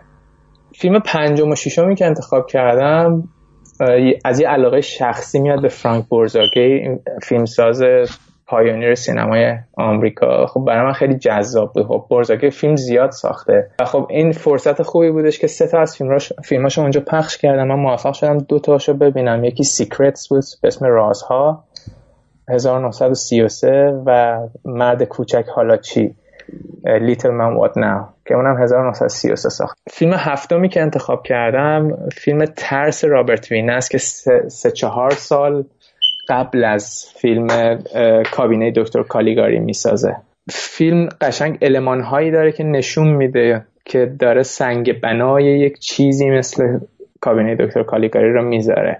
چیزهایی که شما توی اون فیلم بعدا می‌بینید آزمون و خطاهاش رو توی این فیلم ترس می‌تونیم ببینیم. و به هر صورت اگر که به سینمای رابرت وینه علاقه داشته باشین این باعث میشه که از فیلم خب لذت بیشتری هم ببرین. من فکر می‌کنم که دیگه بقیه رو به صورت تیتروار بهتون بگم که چه فیلمایی بود. فیلم هشتم همسر مورد علاقه مهاراجه بود. یه فیلم اتریشی از یه کارگردانی به اسم رابرت دینسن که من هرگز ازش چیزی ندیده بودم. بشریت و بالون کاغذی Humanity and Paper Balloons بود. مال سادا و یاماناکا که اینو البته سالها پیش کرایتریون روی دیویدی آورده بودش. ولی خب الان توی یه مجموعه داشت پخش می‌شد به اسم The Japanese Period Films که همون جدایگکی میشه در حقیقت. دوره که تو اواخر دهه 1930 میلادی توی ژاپن از لحاظ سیاسی مقدار تزلزل وجود داره. ژاپن داره به سمت مدرن شدن پیش میره. و یک سری از فیلم سازها دارن ساز مخالف می‌زنن نسبت به اون چیزی که شده سینمای در حقیقت مینستریم اون زمانشون. و این توی اون بخش قرار می‌گیره. فیلم دهمی که دیدم دختری از مزرعه طوفانی بود. یا Girl from Stormy Craft مال ویکتور شوستروم که اینم باز چند سال قبل از اون فیلم The Phantom Carriageش ساخته شده. خیلی رگ و ریشه ای از اون چیزی که ما توی فان Phantom Carriage یا کالسکه ارواح می‌بینیم وجود نداره. اما خب به حال دیدن ویکتور شوستروم توی یه فیلم دیگه با توجه به اینکه خودش هم توی فیلم همچنان بازی می‌کنه جذابیت مضاعفی داره. فیلم یازدهمی که انتخاب کردم این هم باز از یک کارگردان اتریشی بود به اسم ورونیکای کوچک. رابرت لند کارگردانش بود و 1930 ساخته شده. فیلم دیگه ای که به عنوان فیلم آخرم انتخاب کردم فیلم دوازدهمم فیلم مقصره لکوپاب که کسی به اسم آندر آنتوان در سال 1917 ساختتش و جز همون پنجاه تا فیلم قرار می‌گیره که صد سال پیش پنجاه فیلم از 1917 و این فیلم هم خب برصورت از روی نسخه 35 میلیمتری نمایش داده شد. و برای من جذابیت خاص خودش رو داشت. توی فیلم های بزرگی که پخش کردن فیلم هایی که خب هممون می‌شناسیم به نوعی صورت زخمی هاکس بود آنی هال بود شب مردگان زنده جورج رومرو بود. فیلم های ویگو بود که براتون گفتم فارغ و تحصیل مایک نیکولز بود رزما پوتمکین خاکستر و الماس های آنجا وایدا دردسر در بهشت ارنست لوبیچ بود که یکی از فیلم هایی بودش که سالن کاملا پر شده بود. هوای داخل سالن هم به شدت گرم بود اما همه روی راه پله ها نشسته بودم یا ایستاده فیلم ها رو تماشا می‌کردن. نکته جالبی که در مورد این فستیوال وجود داره اینه که خیلی چیزهایی که شما توی سینماتک های شهرهای مختلف نمی‌بینین اونجا می‌بینین. به عنوان مثال توی سینماتک تورنتو شما اجازه ندارین به هیچ عنوان ایستاده فیلم رو تماشا بکنین. اگه به محض اینکه آخرین صندلی پر میشه دیگه کسی اجازه نداره وارد سالن بشه. و این اتفاق اگر بیفته مسئول مربوط مؤاخذه میشه. اما توی یه جایی مثل بولونیا تا جایی که سالن اجازه میده یا تا جایی که space به قول معروف وجود داره آدم می‌تونه بیاد داخل و تو هم تو هم وایسن عرق بریزن و فیلم رو تماشا بکنن. من مثلا فیلم همون تاوان زیبایی یا بانوی اروپای جنینا رو به همین شکل دیدم. و دو ساعت فیلم انقدر برای من جذاب بود که خب یک فیلم صامت رو شما تصور بکنید توی یک سالن کوچیک ایستاده دو ساعت تماشا بکنین. قطعا اون فیلم یک چیزی داره که شما رو بتونه نگه داره. اینم جز اون تجربیاتی بودش که من قبلا خیلی نداشتم. از فیلم های دیگه جانی گیتار نیکولاس ری بود آگراندیسمان آنتونیونی بود که من فستیوال رو با این فیلم به پایان بردم. یعنی آخرین فیلمی بود که در حقیقت توی فستیوال نمایش داده شد. خب دیدن بلوآپ آنتونیونی روی پرده بزرگ اونم به صورت ریستور شده جذابیت خاص خودشو داره. مخصوصا که شما فیلمساز مورد علاقتون فیلمساز محبوبتون هم آنتونیونی باشه. ببین من داشتم می‌دونی الان داشتم تمام این فیلم هایی که اسم بردی رو داشتی نام میبردی. خب با ناشناخته ها برای ما شروع کردی و خب الان به این شناخته شده ترها و در حقیقت کلاسیک. کلاسیک به مفهوم در حقیقت باید هایی که باید دیده باشی و ندیده باشی به عنوان کسی که می‌خواد در مورد سینما حرف بزنه و نظری داشته باشه شاید جای شرمندگی باشه. ولی من داشتم اتفاقا به خود عقبتر یعنی به اون ناشناخته هایی که داشتی می‌گفتی چیز می‌کردم. و داشتم نگاه می‌کردم به پیش خودم فکر کنم و چقدر؟ ببین این چیزی که در مورد سینفیل ها گفتی اونجا من احساس می‌کنم که یه جور حالت حسرت برانگیزی اصلا به وجود میاد. یعنی شما میری اونجا این فیلم ها رو می‌بینی واقعیتش این هستش که من بارها اینو توی صحبت های دیگه هم گفتم. شما عملا به عنوان کسی که با سینما همچین ارتباطی داره باید زندگی روزمره رو تعطیل کنی تا بتونی این گونه با سینما در همامیزی در حقیقت ببین شما الان برای من ده تا فیلم گفتی و با این تسلط با این عشق اسمای کارگردانا اسم فیلم ها این به خاطر سپردن شما به ذهن سپردن شما ما بعضا خیلی از ماها اسمای حالا مثلا گفتی ارنست لوبیش خب این همه آدم این آدم فیلم ساخته. چگونه یک آدم باید خیلی شیفته باشه که تمام این فیلم های این فرد رو تو ذهنش ثبت شده باشه مونده باشه. نه تنها لوبیچ نمی‌دونم رنوار هم همینجوره نه تنها رنوار. خیلی فیلم های یعنی آدم های زیادی هستن که اتفاقا از آدم های نامی سینما فیلم های فراوانی ساختن و ما لزوما اسم فیلم ها رو نمی‌تونیم به خاطر اون بسپریم کارنامه افرادو ولی تو الان مثلا در مورد کسایی داری برای من صحبت می‌کنی که من اصلا و ابدا این آدما رو در زندگیم اسمشون رو نشنیدم. حتی شاید بعد از امشب هم که صحبتمون تموم بشه با تمام شیفتگی و در حقیقت کنجکاوی که پیدا می‌کنم اساسا اون صحبت اولم برمیگردم.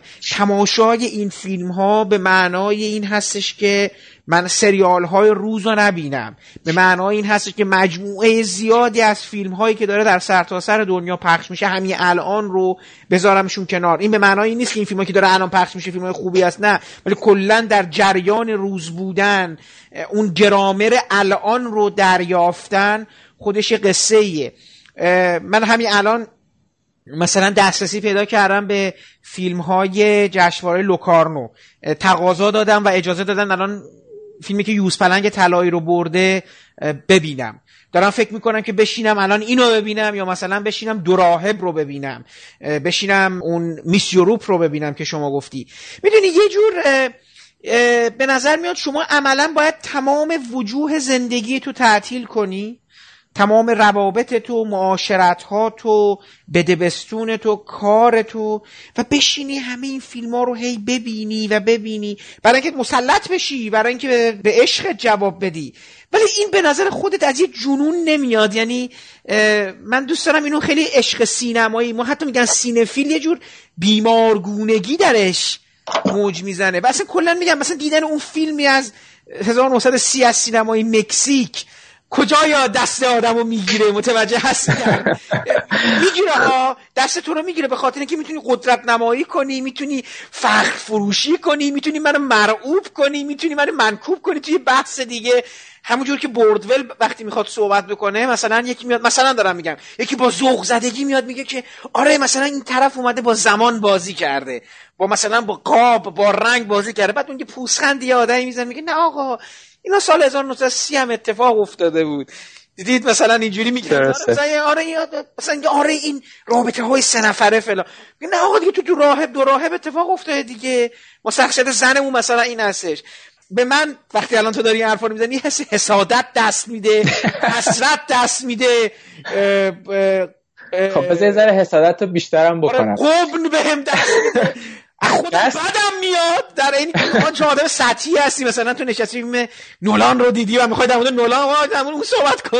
در مورد اون صحبت کنی. این که همش مزاح می‌کنی. اما جذاب ترین بخش قضیه اینه که تو وقتی وارد این فستیوال شدی خودم رو میگم فیلم دیدم از 1897 یعنی یک بخشی بود که فقط دو سال بود که سینما تازه راه افتاده بود. و فیلم های کوتاه بسیاری زیر مجموعه های مختلف یعنی مثلا بود انگلستان و آمریکا.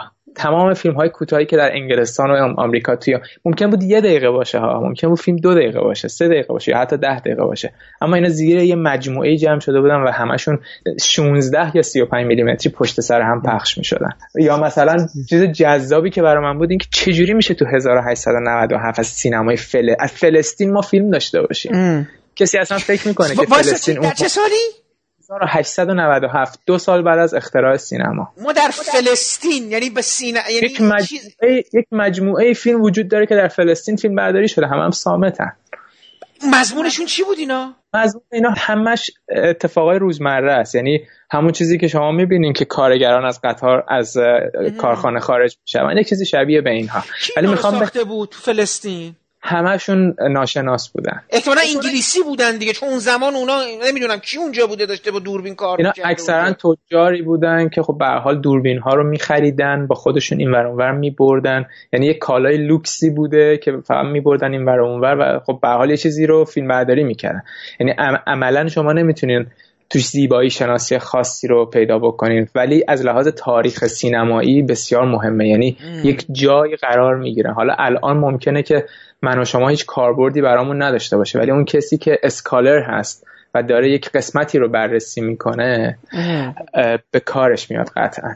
حالا چیزی که گفتی یه عزیزی میگفتش که سینفیلی یک کار تمام وقته. یعنی شما همه چیزت رو باید بذاری کنار.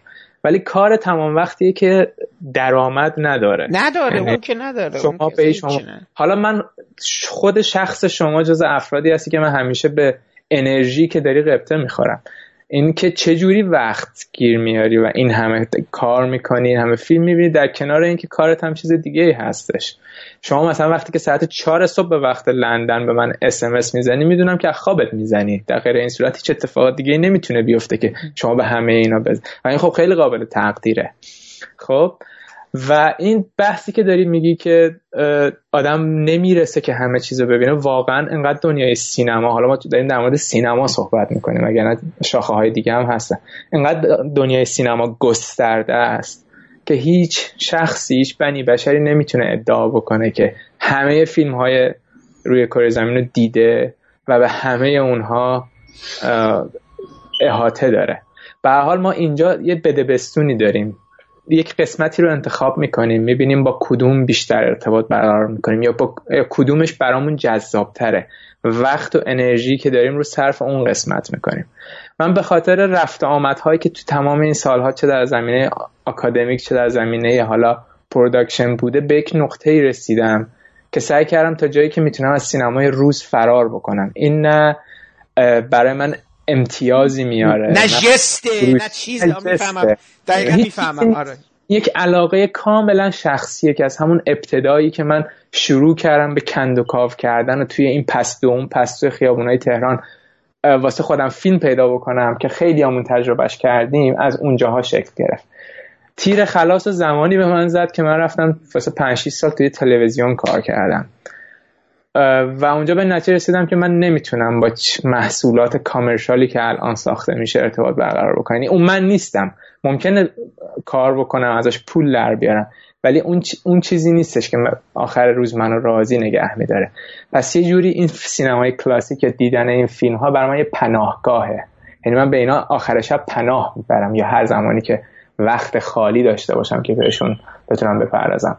منم منتقد ای نیستم. از این لحاظ میگم ای نیستم که وقتی که تو نتونی درآمد کامل زندگیت رو از این راه در بیاری نمی‌تونی اسم خودتو ای بذاری. حالا اینکه چیزی بنویسیم یا ترجمه بکنیم بحثش خیلی فرق می‌کنه. این هم باز اون قسمت صحبت شما که الان بهش پرداختی. درست. اما قبل از اینکه دیگه فکر می‌کنم خیلی هم سرتا درد آوردم قبل از اینکه به انتها برسونیمش سینمای ایران امسال هم مثل سالهای پیش توی ایلچینما ریتروواتا یه سهم کوچیکی داشت و اونم چهار تا فیلم از سامان خاچیکیان بود. یک سرمجموعه براش در نظر گرفتم به اسم تهران نوار. من قراره در مورد این قضیه اگر خدا بخواد با در حقیقت آقایان احسان خوشوقت و بهداد آوند امینی که این پروژه رو تونستن بیارن اونجا صحبت کنن. حالا اون ما روایت اونها رو هم خدا کنه اگر مشکلی پیش نیاد از اونها رو هم از بولونیای امسال داشته باشیم. ولی دوست دارم حالا که طوری توضیح میدی اینم به من بگو صادقانه. وقتی داشتی اون چهار فیلم خاچیکیان رو می‌دیدی چه حسی داشتی به لحاظ کیفی؟ یعنی آن چیزی که داری مقایسه می‌کنی دیگه تاریخ و چه اتفاقی میفته اونجا؟ برا تو. چقدر به نظرت اون فیلم ها ورای تاریخ سینما به لحاظ زیبایی شناختی به لحاظ اجرایی به لحاظ مضمونی. دوست دارم اصلا تجربه خودت هم به من بگی چون من دوستم تجربه تو رو از دیدن اون چهار تا فیلم. دیدی اصلا فیلم ها رو؟ من از چهار تا فیلمی که پخش کردن سه تاشو موفق شدم ببینم. اون یه دونه هم که نتونستم ببینم تنها فیلمی بودش که پخش دوم نداشت. فیلم دلهوره و چهارراه حوادث و طوفان در شهر ما و ضربت. این چهار تا فیلم تشکیل می‌دادن. من چهارراه حوادث رو نتونستم ببینم. اول از همه چیزی که از همه چیز برای من جذابتر بود ریاکشن فوق العاده تماشاگر خارجی بود. خب چطور بود؟ با عرض معذرت بگم که اولا ما مخاطب ایرانی توی این فستیوال خیلی کم بود. شاید من ده دوازده نفر ماکسیموم دیدم. امیدوارم ساله خوبه. خیلی آره. خوبه ساله بعد حالا بیشتر بشه. آخه از این ده دوازده نفر سه چهار تاشون خود کسایی بودن که این رتروسپکتیو کوچیک. خاچیکیان رو تشکیل داده بودن. اما چیزی که جذاب بود تو مخاطبای خارجی بعد از هر فیلمی مخصوصا فیلم اول که تموم شد اینکه این از کجا اومده؟ چطور میشه که توی سینما ایران یه همچین چیزی ساخته شده باشه و اینکه ما چطور تا حالا این رو ندیدیم؟ همشون بلا استثنا وقتی داشتن صحبت می‌کردن از سینمای افرادی صحبت می‌کردن و با سینمای کارگردان مقایسه می‌کردن که همیشه شنیده بودن. خب مثلا ما دیگه ما که آخه ما... آره ما که اون مکزیکو که نمی‌شناسیم دیگه ما مثلا از سینمای اسپانیای مثلا اون دوران یا مثلا خب آقا سینمای آمریکا این هم شما این همه اسم بردی. الان مثلا کابینه کالیگاری رو گفتی چه می‌دونم. اصلا حالا مثلا ما چه تصوری از آدمای دیگه ای داریم که همزمان اون کارگردان ها همزمان گریفیث داشتن فیلم می ساختن وقتی وقتی ما ات... یعنی تازه الان تو داری میگی این آدمایی که مثلا ادعا می‌کنن تمام جهان در یدشون بوده که حالا نمی‌دونن که مثلا خاچیکیانی وجود داشته و اینا. اصلا بعد چی بعد اینا بدونن خاچیکیان وجود داشته آخه؟ حالا این یه مقدار گاردگیری میشه. اما چیزی که وجود داره اینه که براشون خیلی شعف آور بود چنین چیزهایی رو از سینمای ایران دیدن. نکته شگفت آور داستان این بود که تمام فیلم ها سالن پر بود. شما سینمایی میره شد مثلا یک سری از این فیلم هایی که از سینمای مکزیک پخش شد نصف سالن خالی بود. خالی بوده اما اینکه این چهار تا, تا فیلم تو یک سالن هم نمایش داده شد یعنی سالن ها عوض نشد و لحاظ ظرفیت صندلی بزرگترین سالانی بودش که توی این پنج تا بود. اوه خوب خیلی خوب. و اینکه سالن پر بشه. مردم بعد از دیدن فیلم ها تشویق بکنن و به دیگران توصیه بکنن که اگر که اکران دیگه ای داره حتما ببینن این نکته ای که باید بهش خیلی توجه بشه. بله, بله. حتی صحبت این شد که اگر که بشه این فیلم ها یک تور جهانی داشته باشن. منظورم از جهانی اینه که سینماتک های مهم شهرهای مختلف دنیا نمایش داده باشن. مثلا صحبتش هستش که سینماتک تورنتو نمایشش بده. احتمال زیاد لندن احتمال لندن بیاد دیگه. مقیم لندن احتمالش بسیار زیادتره که توی خود لندن نمایش داده بشه. به هر صورت ببینید خاچیکیان من خب همه فیلم هاش رو ندیدم نمی‌تونم خیلی در موردش صحبت بکنم اما در مورد همینا فیلمساز فرم فیلمساز ژانر یعنی می‌دونه که با ژانر چجوری باید بازی بکنه چجوری ها داستان های مهمی نیستن. داستان های بسیار کلیشه‌ای و تکراری شاید باشن خیلی وقت. اما اینکه چگونه اینها رو مثل قطعات پازل کنار هم میچینه و اون اتفاقی که میشه ریاکشن من تماشاچی بهش رو به وجود میاره این بسیار مهمه. و فیلمسازی که توی اون دوره با گمنامترین آدم ها یعنی شما نمی‌تونین درست و حسابی ردی از این فیلم بردارای فیلماش پیدا بکنید می‌دونین که خاچیکیان درس دانشگاهی نخونده.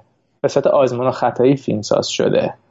و یهو مثلا توی یک جمعی بودن می‌گفته فلانی فلانی بیاین با من کمک کنین همکاری کنیم با هم فیلم بسازیم. و خودش از A to Z قضیه رو به عواملش یاد می‌داده. حالا جدای از اینکه بازیگرایی که به کار می‌گرفته بازیگر حرفه‌ای بودن اکثرشون.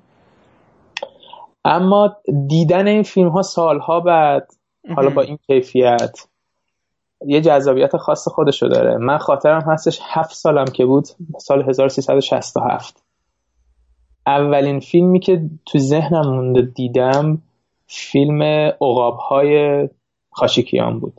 فکر کنم سال 64 ساخته شده و تو سینماهای ایران هم خیلی فروش کرد. بله. خاطر نوع داستان و اون قضیه هیرویکی که داره خب خیلی مهم و معروف شده. من از اون موقع خب اون فیلم رو دوست داشتم و خاچیکیان هم به حال برای من یک جذابیت پنهانی بودش که حالا با دیدن این چهار تا فیلم چند تا فیلمش رو دیدم در مقاطع مختلف با کیفیت های پایین ولی دیدن این فیلم ها با این کیفیت میونه یک عده تماشاچی خارجی که بازم تاکید بکنم اینها آدم های عادی نبودن. اینا آدم هایی بودن که رفتن درسش رو خوندن یا به صورت جدی دارن دنبالش می‌کنن. یعنی سینما براشون مسئله است. حالا اینکه اگر که می‌گفتیم که مردم کوچه و بازار که با براشون احترام هم قائلیم مثلا شکی به چیزی نداریم. یعنی بی احترامی نمی‌خوام بکنم. اما این reaction فرق می‌کنه با اون reaction ی که شما از یک آدم عادی که حالا سینما براش تفریحه ببینی. یعنی این یک نکته ای داره که باید روش تعمق کرد که شاید که حتما فیلمسازهای بسیار مهمتری توی تاریخ سینمای ایران هستن که گمنامن. حتی برای خود ما تماشاگر خارجی که خب جای خودشو داره. که نیاز به این هستش که فیلم هاشون با همکاری تمام بنیادهایی که داخل ایران هستن به نوعی دوباره بازیابی بشه و دوباره کشف بشه. خب ببینید آقای بهداد امینی تا جایی که من اطلاع دارم وظیفه سنگینی برای برافتش بوده که این فیلم ها رو از چیز بیاره بیرون. فیلم خانه ملی. خانه ملی ایران بیاره بیرون. بسپره به دست لابراتوارهایی که توی بولونیا هست و فیلم ها ریستور بشن. و خب یک خانوم ایرانی ارمنی هم هستش که اتفاقا توی کنفرانسی هم که در مورد خاچیکیان برگزار شد سخنرانی می‌کرد به اسم مانا گرگوریان که ایشون چندین ساله که توی بولونیا یکی از کاراش اصلا ریستور کردن یک بخشی از فیلم هاست و مسئول restore کردن این چهار تا فیلم ایشون بوده. در کنار اینکه احسان خوشبخت به هر حال همه کاراش رو انجام داده که احتمالا اگر که موفق بشیم باشون صحبت بکنیم ایشون خیلی از یک زاویه دیگه می‌تونه براتون توضیح بده.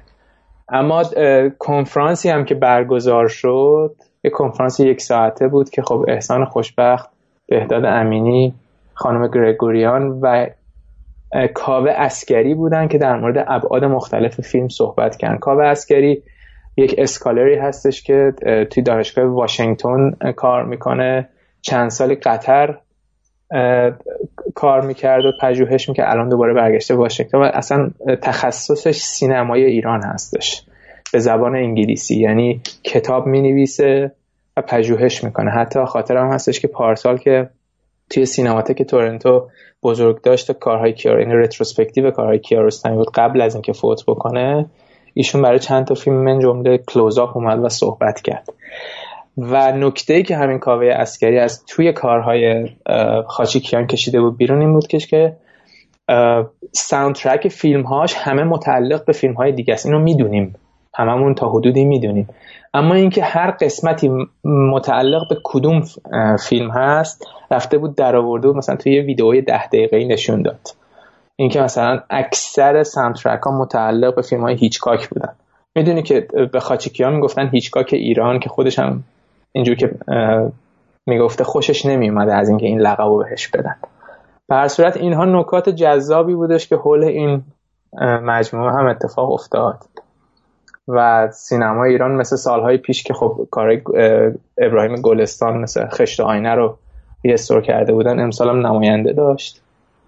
و به هر صورت یک جشنواره مثل ایل چینما ریتروواتو فرصت خوبیه برای اینکه ما پرت بشیم به گذشته و بدونیم که اصلا هر چیزی سرمنشأش کجا بوده. ما قبول داریم که اگر قرار کسی پزشک بشه باید بره چهار سال عمومی بخونه دیگه درسته؟ و باید پله پله این مسیر رو بیاد بالا.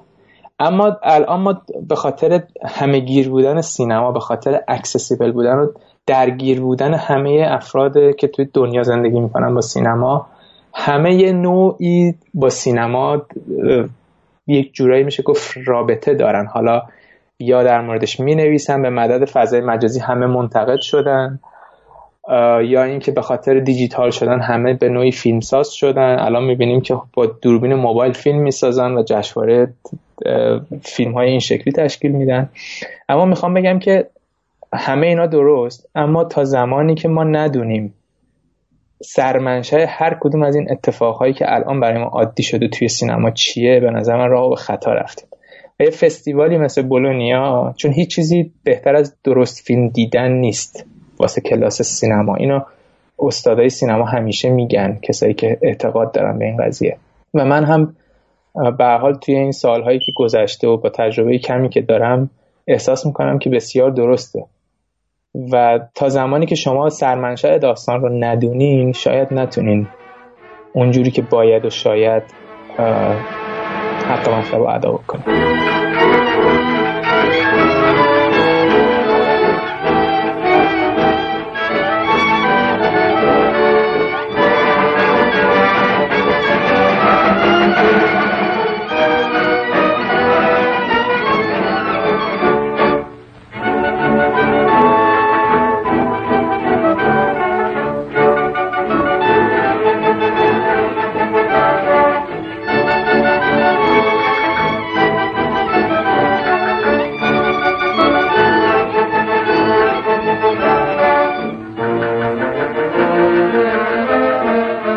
پادکست هم همینجا به پایان می‌رسه و من امیدوارم صحبت های آقای مهدی پیلوریان درباره سی و دوره جشنواره ریتروباتوی بولونیا در ایتالیا برای شما مفید و شنیدنی بوده باشه. من در برنامه بعدی ابدیت و یک روز به بهانه برگزاری جشنواره فیلم کودک در اصفهان به سراغ دو تن از فیلمسازان مهم این عرصه در سالهای دور یعنی آقایان مسعود کرامتی و کامبوزیا پرتوی رفتم و درباره فیلمسازی برای کودکان در ایران در سالهای دور و نزدیک با این فیلمسازان گرامی صحبت کردم. پیش از خدافزی باید از زحمات آقای محمد شکیبا که تدوین این پادکست رو به عهده داشتن تشکر کنم و برای رعایت نصف نیمه حق معلف از قطعات موسیقی که در این پادکست از اونها استفاده کردیم نام ببرم. موسیقی تیتراژ به عنوان رقص گدایی از ساخته های گروه کلزماتیکس هستش و برگرفته شده از آلبوم موسیقی جنزده باقی قطعات عبارتند از بخشی از دیالوگ های فیلم مرد کوچک حالا چه کنیم؟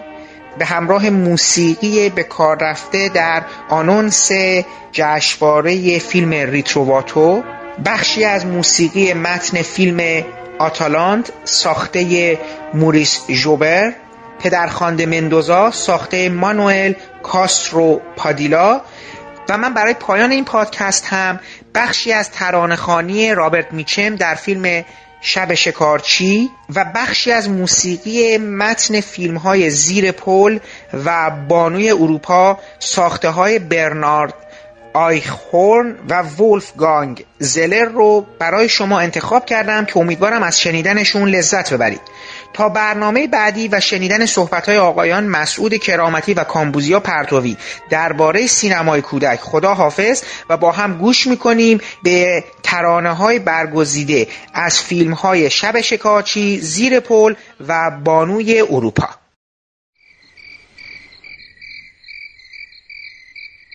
leaning, leaning, safe and secure from all alarms, leaning, leaning, leaning on the everlasting arms. What a fellowship, what a joy divine, leaning on the everlasting arms. What a blessedness, what a peace is mine, leaning on the everlasting arms. Leaning on Jesus, leaning on mm. Jesus, safe and secure from all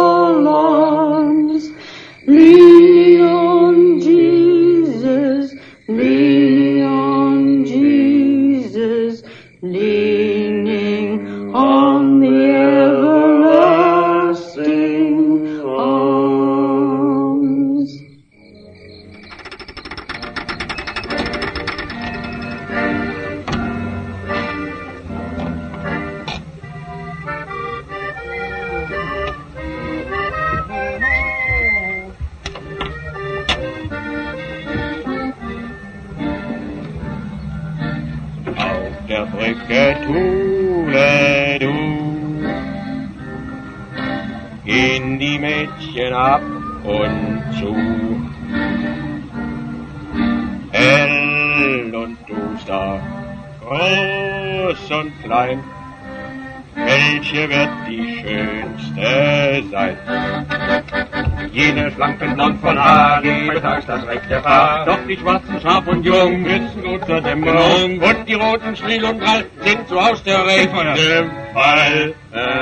Und ja, der Brücke Kuhle, du. Gehen die Mädchen ab und zu. Und uns ihr Weg leicht und schwer, wenn doch eine meine wäre. Asche, blonde Witze, fein, lieb man auf beim Wohnen schön, doch den Dampfen von der soll man nur am Arsch hauen. Und wenn uns noch übrig ist, ist nun zu jeder Frist. Ach Gott, ja, sieh, mein Jung, du weißt Bescheid. Nichts ist für Ewigkeit. Auf der Brücke, Schule du, in die Mädchenland man Er fährt einen Stiefel nach vorn zurecht, das Rindvieh, sagt dir, Mensch.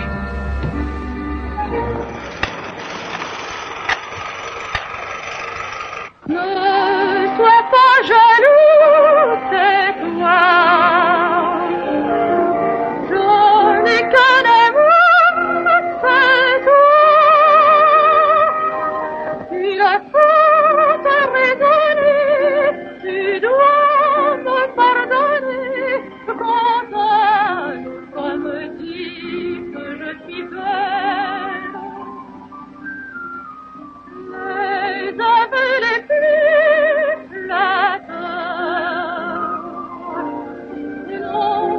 retrouver